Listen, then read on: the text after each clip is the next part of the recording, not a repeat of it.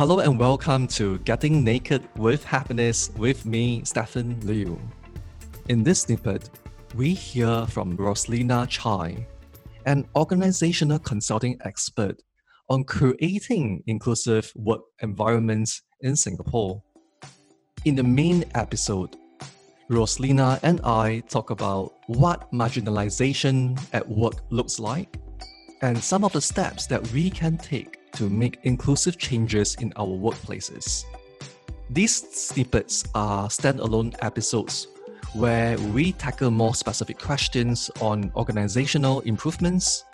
But I will highly recommend that if you are a manager or a leader in a company and you are interested in making holistic changes in your teams, check out the other episodes in this series. So, without further ado, let's jump right in. Mm-hmm. Could you give us an example of a generous or compassionate conversation? Well, the honest incident that came to mind actually happened yesterday. Okay. Someone I had been working very closely with found the courage, much to this person's credit, to share with me that some of my behaviors has created an unease and distrust. This person was not sure anymore whether or not I am someone who can be trusted. When I heard that, I, as a manager, had a choice of how I could react. I could very easily react very defensively because I could perceive it as an attack on my professional integrity. If I had gone down that path, number one, I would have made this person regret being honest with me. Second, I'm likely to make this person feel cornered and defensive. And third, this person may feel like the job is now on the line because I may find ways to retaliate. You can imagine if this were the three emotions among perhaps many others that could be felt, how that conversation would have panned out. The compassionate response would be Number one, acknowledging that this person found the courage. It was not easy to tell the person with more authority that this is how my behavior is being perceived. Okay? Two is to get curious because by that point in the conversation, there were no specific behaviors shared. So to reserve any sense of judgment. And when I use the word judgment, I don't mean it as a moral judgment.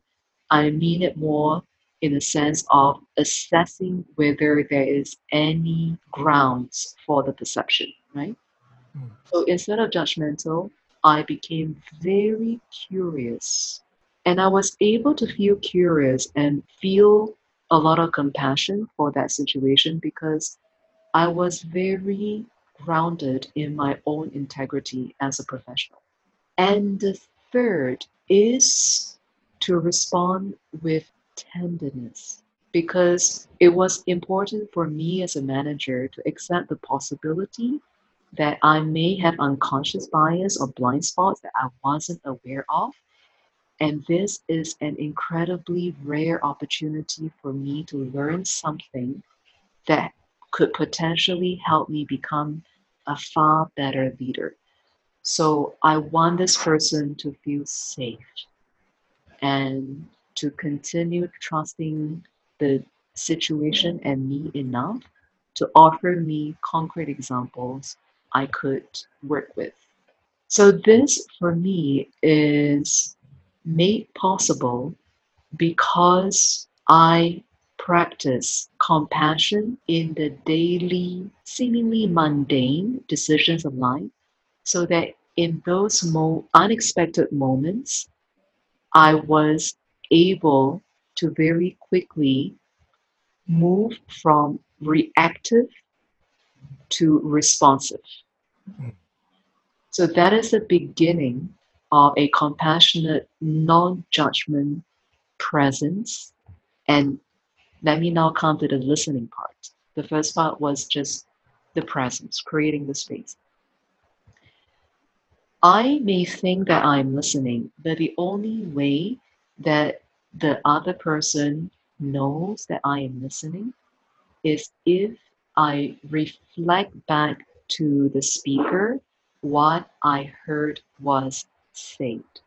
You can call this a form of paraphrasing, but in the world of nonviolent communication, it goes a little bit deeper than that. So when I reflect back what has been said, I provide first an observation. So this is what I heard you say. Then I make an attempt at here are the feelings I'm sensing. Then I move to does this mean that you have a need for something?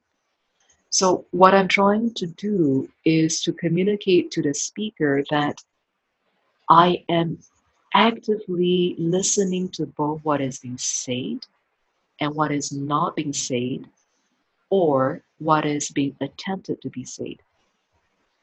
And I say this because when you are offering up your personal truth and you are the person with less power in that relationship, it's very difficult to maintain a state of acute attention and find exactly the right words to express how you feel. So, as a manager, if you're able to reflect compassionately back to your employee, it gives them a way to scaffold their emotional turmoil as well, right? The very last phase of compassionate listening and non judgment presence is for me as a coach to end on something that you can do. And this is not about me, the manager, trying to rescue, trying to advise, or trying to suggest. Very often, I would say, now that you have shared and you feel okay, what would you like to do about the situation?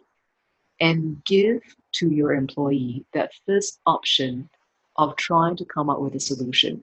If he or she can do that, then there is a greater sense of ownership. And by the way, as a manager, I've learned that whatever action is being proposed during that conversation may or may not be what is needed to be done, or the employees might change their mind afterwards. And that's completely fine.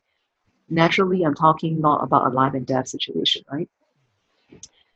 it's not so much about what the actual action is. It's great if it's actually something that can be implemented and it's good, but it's more important to help your employee land in a space of empowerment.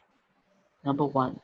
Two, my manager cares enough to give me the gift of his or her attention, and I'm not being judged or punished for asking for what I need, right?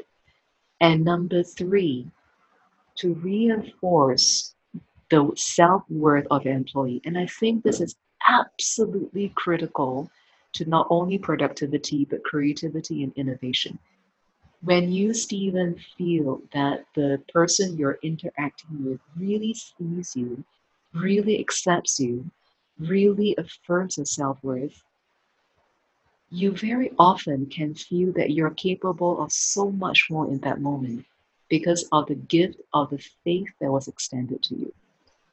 Thanks for sharing what you just did. I think I have learned a lot from you. And it, it seems to me that for co- compassionate conversations to take place, the managers needs to do a lot of work, um, self work, self development to develop their emotional maturity, um, emotional intelligence, and also their language in terms of how they can engage their, their, their team, their teams, their staff, or their colleagues.